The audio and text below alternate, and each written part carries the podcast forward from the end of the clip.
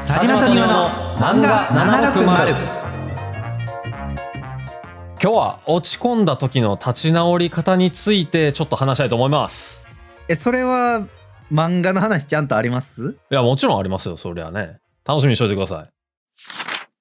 い。忙しいふたりがいろんな漫画の魅力をワイワイ語る漫画ななひゃくろくじゅう、お送りするのは佐島と庭です。この番組は Spotify 独占配信でお送りしています。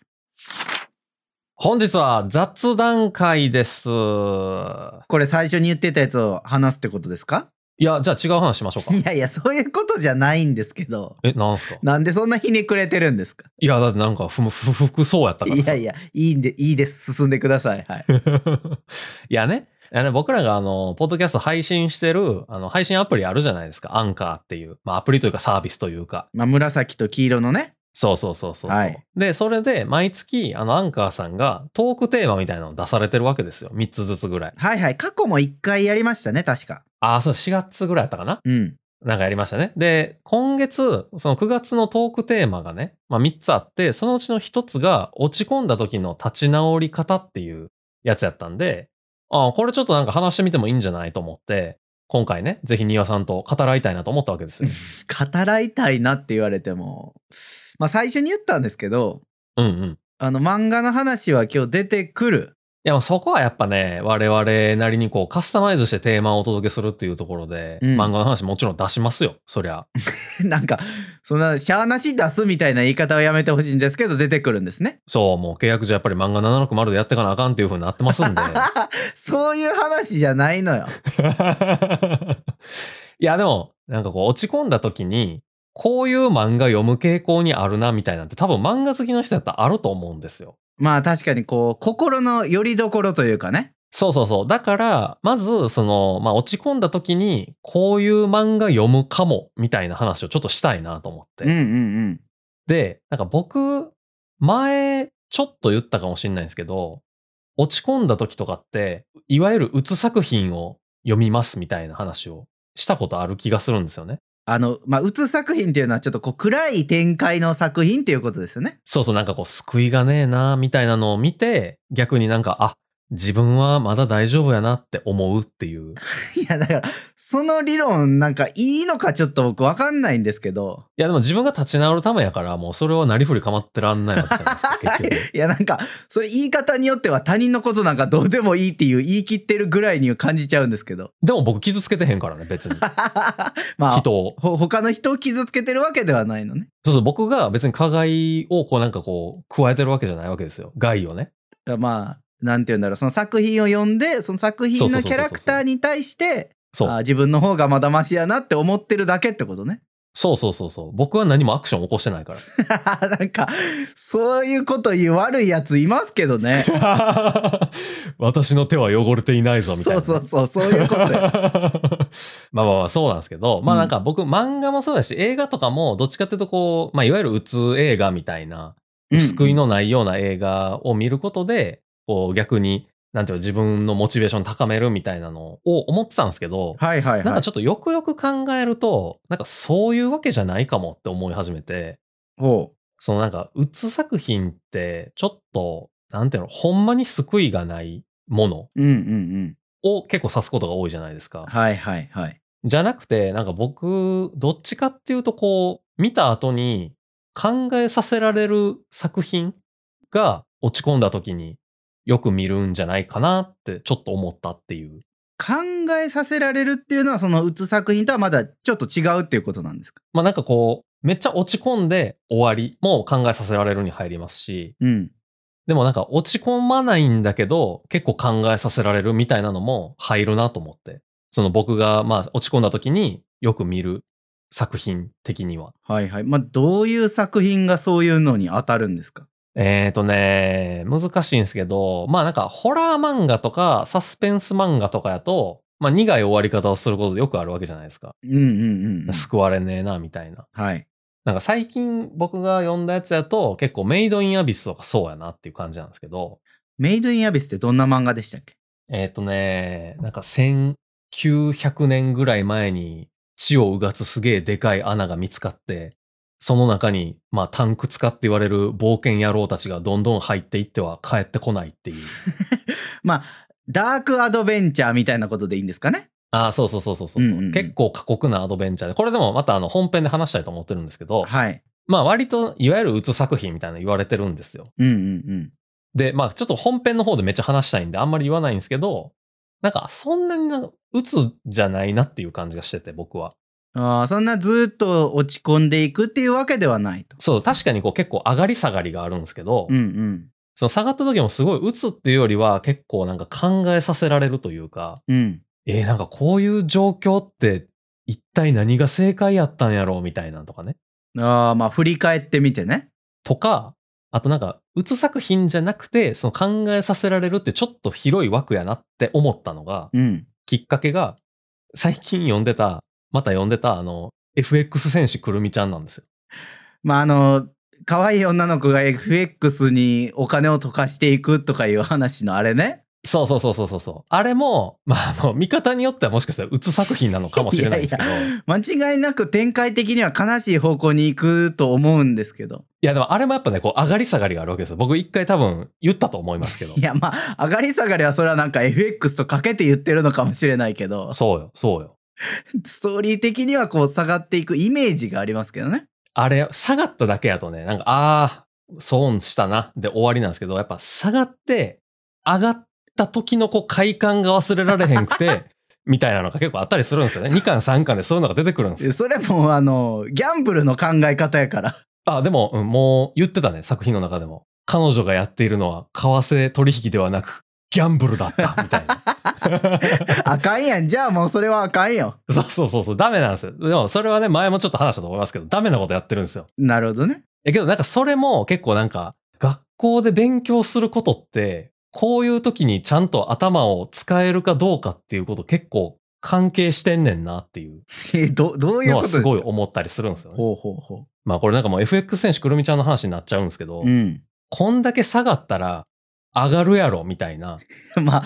確率は収束していくだろう的なね。確かに長い目で見たらそうなのかもしれないけど、でもそれってなんか感覚的な話であって、うん、全然なんかその統計的には正しくない考え方じゃないですか。まあきちんとすごい長い期間のデータ取っての話ですからね。そうそうそうそうそうそうそう。だからコインがじゅっかい表が出たから次は裏が出る確率が高いって思うのと一緒なわけなんですよね。まあ短絡的というかね。そうそう。まさにその話が出てきてて、うん、あなんか確率の話とかってこういうとこで生きるんかもしらんってちょっと思いましたそういう漫画をこう落ち込んだ時に読んだら立ち直れるの、うん、落ち込んだ時に読むとなんかあ俺ももうちょっとなんか勉強して挑まなあかんのかもなって思えたりとかするってい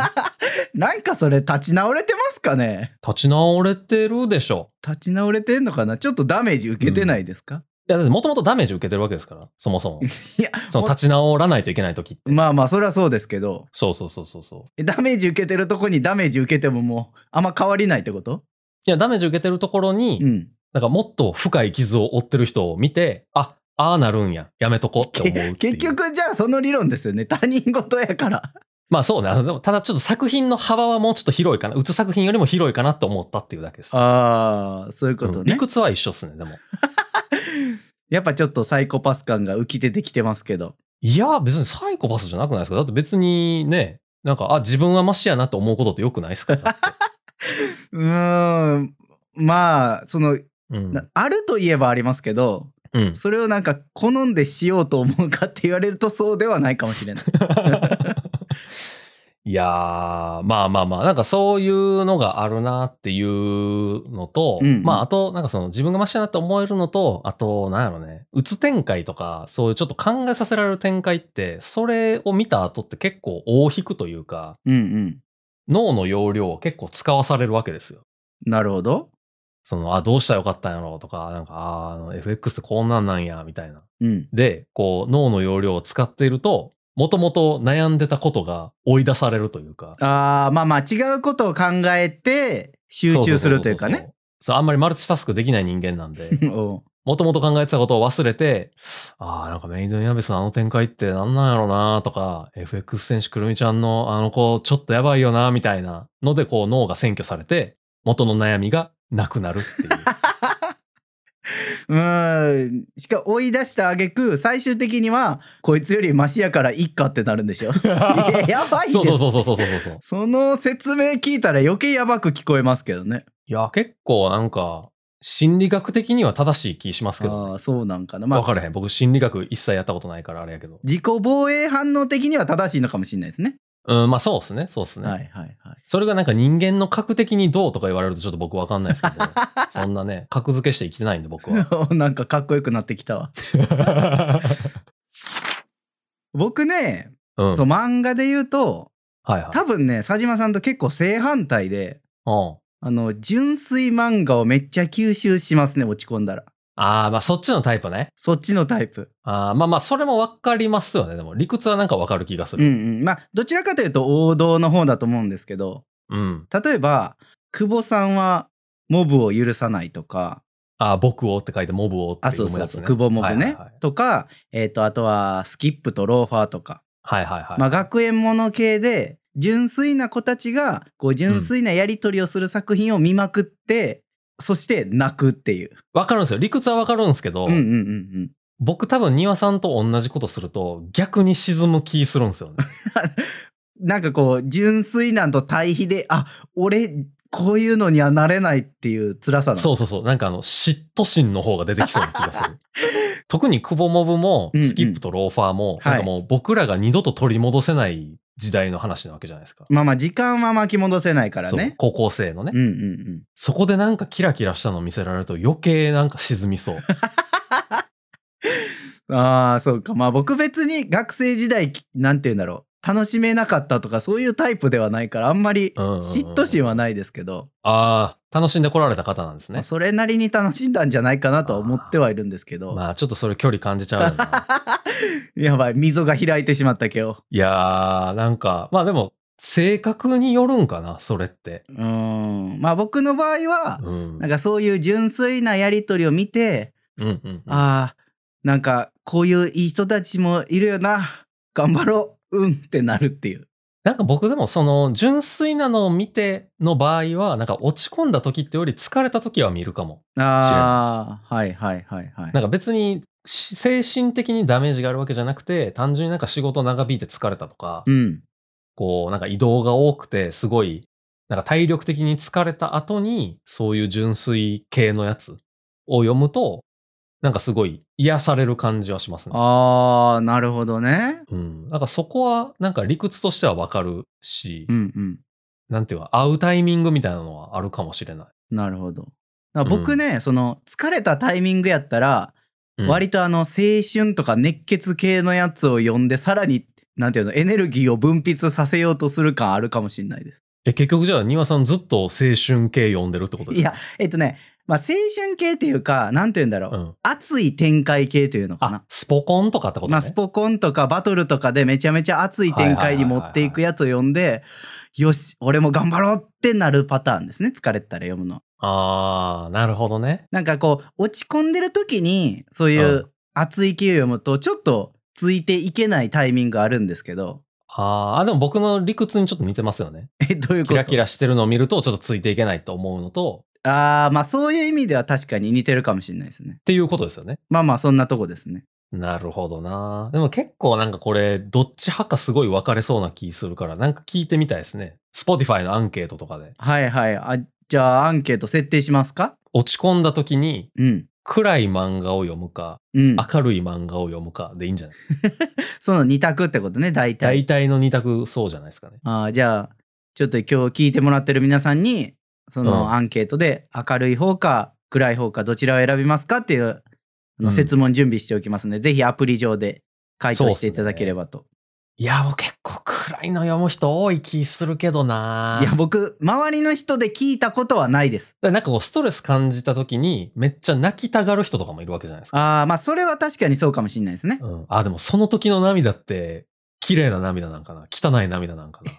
どっちなの。汚い涙っていうのすげえ失礼だと思うんですけど確かにうつ作品で流す涙が汚いかどうかちょっと分かんないですもんね。そうそうそうまあ感動してとか発散したいっていうのはあるかもしれないですね、うんうんうん、まあちょっとなんかそこ聞, 聞いてみましょう。明るい話を読むか暗い話を読むかにしましょう。じゃあはいわかりました。皆さんねあの聞いてたらちょっと聞きながら回答お願いします。あ、まあ今ちょっと漫画の話しましたけど、うんうん、なんかこのアンカーさんが出してるその落ち込んだ時の立ち直り方っていうところ、まあ一旦漫画っていうね枠を外して、あ、外してしまう。外さない方がいいですか？いや、そんなあのちょっと優柔不断にならないでほしいんですけど。なんかえ一旦契約書を確認しますかちょっと。ちょっとやめてくださいそういう話はね。いやせっかくねアンカーさんこう出してくれてるわけなんで、うんうん、まあまあもう我々の土俵の話をしたから。うん。ちょっとでせっかく雑談会なんでもうちょっと輪を広げて、まあ、漫画っていう、 こう枠を取り払って話したいなと思うんですけど、はい、僕なんか一個よくやる手法っていうかなんか落ち込んだりめちゃめちゃイライラしたりとかしてる時によくやることがあって、うんうんはい、漫画全然関係ないんですけど僕募金めっちゃするんですよ。なんかこの話深掘っていいっていいのかちょっと疑問ですけど行為自体は別に悪いことじゃないからまあまあそれはね確かに誰かのためになってるっていうのはそりゃそうですね、うん、そう僕なんかのタイミングで、うん、めちゃめちゃイライラしてるタイミングがあってはいはいはい珍しくねいやごめんなさい珍しくなのかどうかはっきり分かんないですけどいやいや珍しいですよ僕イライラそんなにしないんであそうなんですねなんかでそうめちゃめちゃイライラしてる時にたまたま駅であの足長育英会の方とかこう募金箱も立たれてる時とかあるじゃないですかはいはいはいあれの時にお金を渡したんですよ。渡したというか、まあ募金したんですよ、うん。ふと思い立って。はいはい。で、その時にめちゃめちゃ心軽なって。うん。で、それ以来、なんかイライラしたり、めちゃめちゃむしゃくしゃしたり、こう、落ち込んだりしてる時は、最近やとね、あの ユーエヌエイチシーアール とか、うんうんうん。あとまあその足長育英会とか、なんかそういうところにまとまった金額を募金すると、めっちゃ心が軽くなるっていう。あのー、いやすごい行為自体は全然ね、うん、素晴らしいことだと思うんですけど、はいはいはい、なんかイライラした時にめちゃめちゃ募金するっていうのそういう説明しない方がいいと思いますけどね、うん、いや普段から募金してますけどああなるほどねそう特にそういうタイミングの時はちょっと額上乗せして募金したりとか、えー、それはなんで心がこうスッと軽くなるんですかいやこれ分かんないんですよね仕組みあわからない僕の中での仮説としては、うんうんうん、単純にいいことをしたから気持ちいいってい う, うーんまあこうイライラすると散財したいとかっていう欲求は割とあるじゃないですかあーまあ確かにそうそういう感じなんかななんかお金使うみたいなねそうそう大きな買い物したいとか、うんうんうんうん、服買いたいみたいなそういう欲求あると思うんですけどもしかしたら確かに確かにそれの対象がたまたま募金という形なのかもしれないですねうんうんうんうんうんこの話佐島さんに全然プラスになってないと思うけどな募金してる先にはプラスになってるし、まあ、もちろんねそれは行為自体は僕にもプラスになってるから、うん、それは今の説明自体はプラスじゃなかったと思うないやでも皆さんぜひねこうちょっとイライラしたりとかねした時は普段よりも上乗せして募金をしてみるといいんじゃないかなというところではい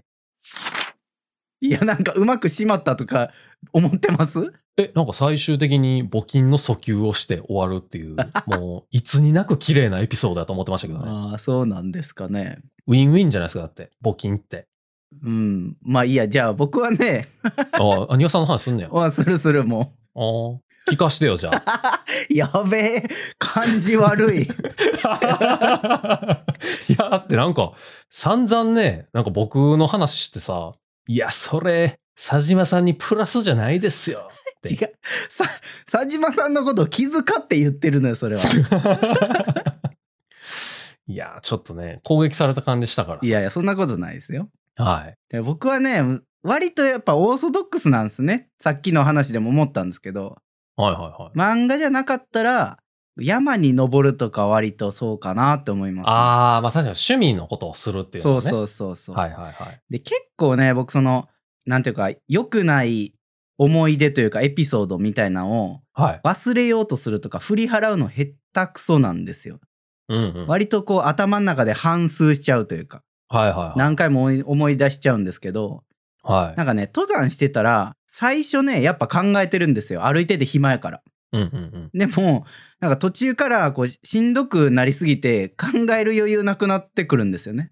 あー運動って確かにそういうとこありますよねそうそうでこう疲れ切ってなんとか頂上にたどり着いて、うん、こう頂上でねウインナー入りラーメンをバーナーで作ってで食べてなんかどっかで聞いた話だね、うん、で降りてきてしかもそのまま温泉に入っておさっぱりした状態でうまいもん食って帰るっていう。また食べんの？食べる食べる。おあの登山はすごいカロリーを使うんでね。まあまあ確かにね。そうそう、なんかこれね、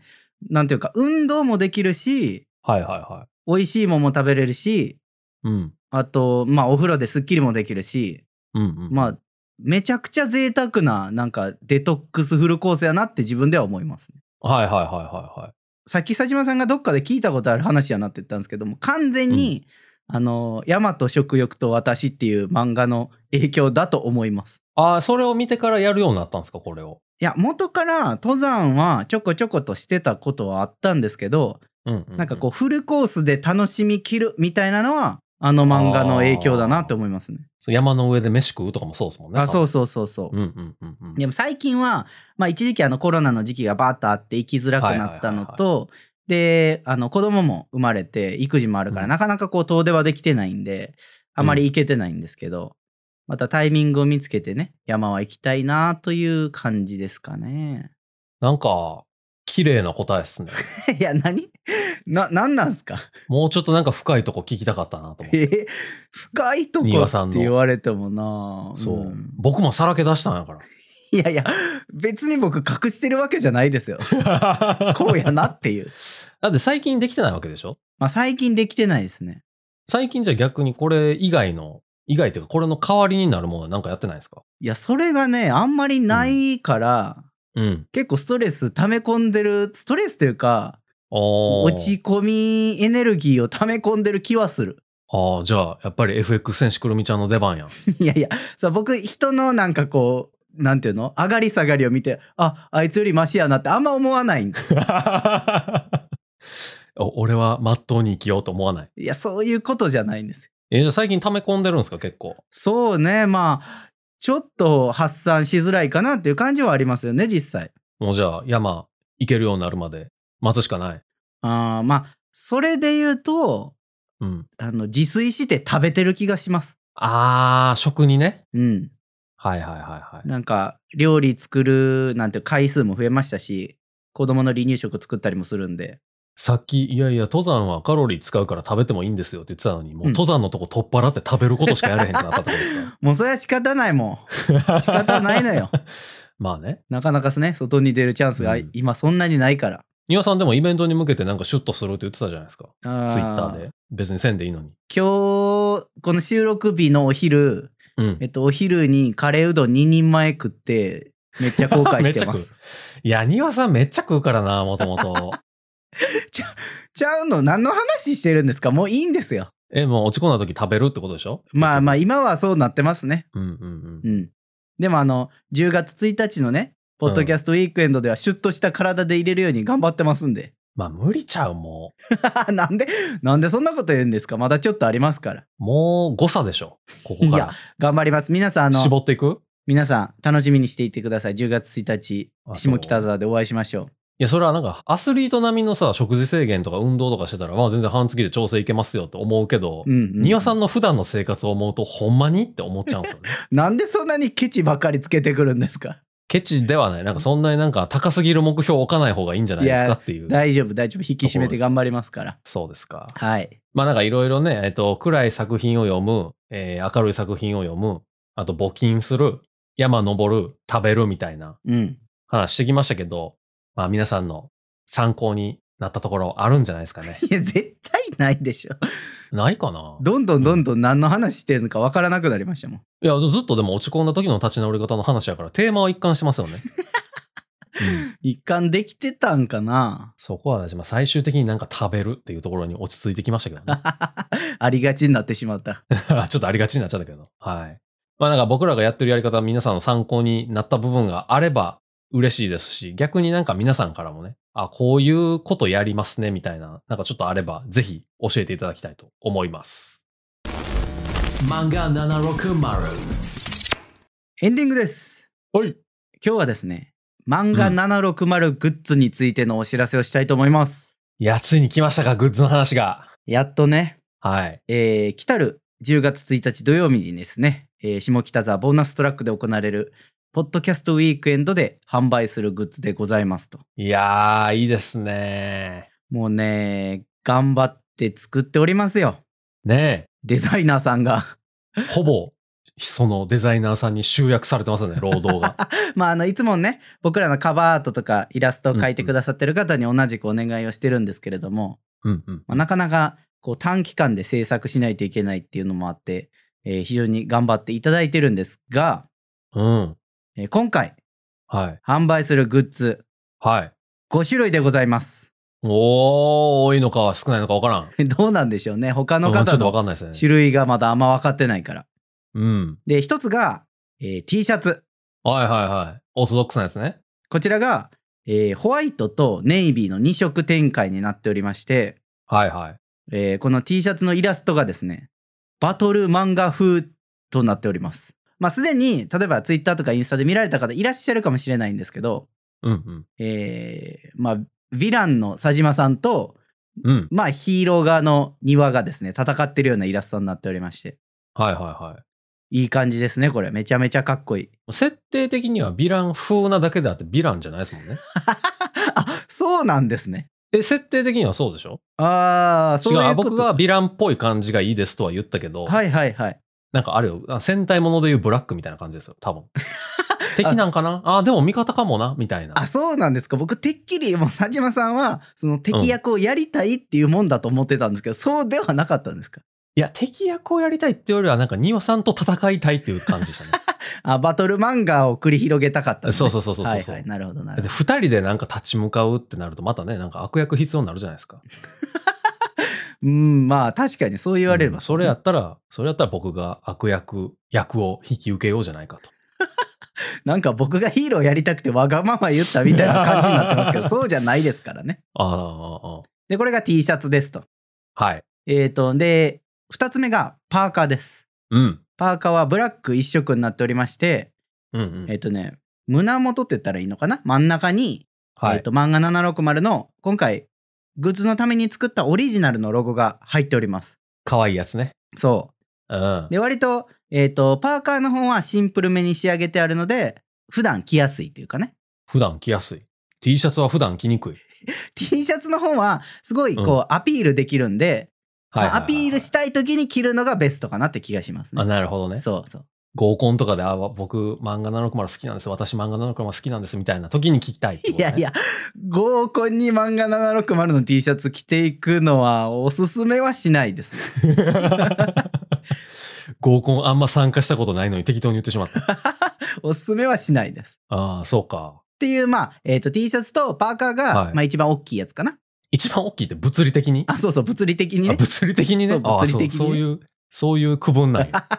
ずっと。えー、もういいのよ。次いきますよ。はいはい、時間ないから。はい。えー、みっつめがサーモステンレスタンブラーということで、ああ。で、こちらが、えーと、パーカーと同じオリジナルロゴが入ってるデザインのえー、ブラックのタンブラーになっておりまして、うん、はいはいはい、容量が確かごひゃくミリぐらい、うんうんうん、ちょっとまたあの資料の方にはちゃんと書いておくんですけど、おそらくこうごひゃくぐらいだったと思います。大容量のタンブラー、うんうんうん、が、えー、みっつめでございますと、はい、でよっつめが、えー、T シャツのイラストと同じものが入っているリングノートですね。はいはいはい。でこちらの、えー、リングノートは、えー、漫画ななひゃくろくじゅうカラーとなっておりまして、あのカバーアートの、うん、えーとまあ、灰色と黄色っていうのかな、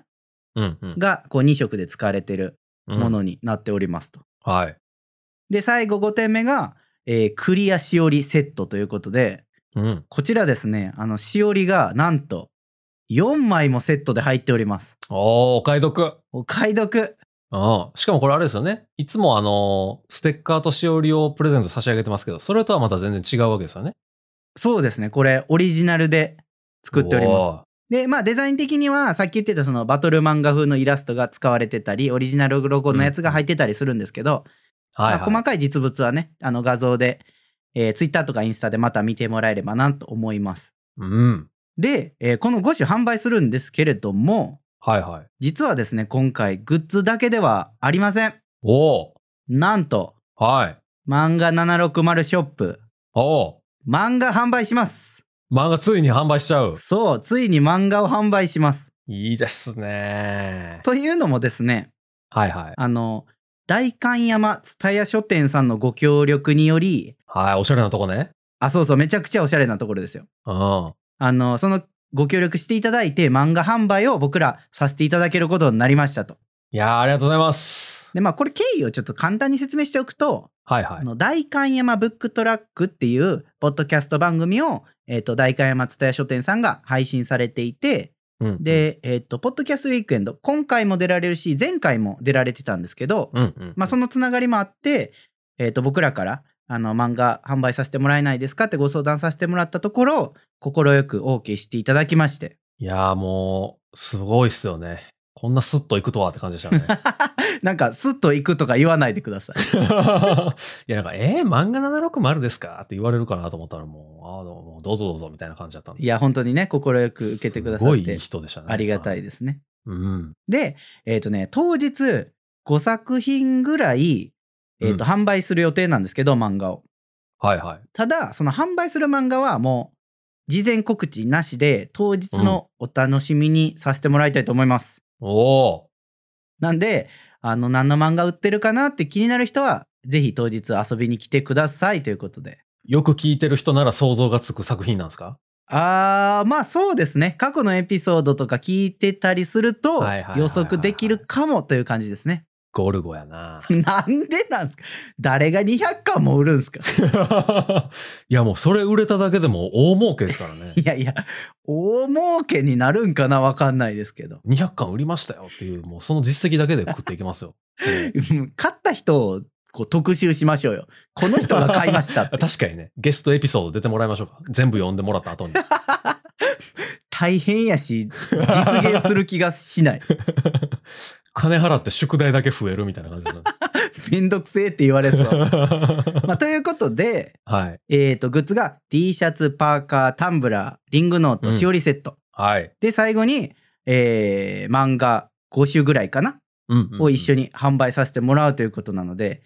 かなり盛りだくさんの内容になっておりますと、うん、いやー、いいですね。で、まあグッズ自体も、うん、あのー、今んとここのポッドキャストウィークエンド用に作ったやつなんで、はいはい、まあ、今後なんか他で販売するかどうかとかは決まってないので、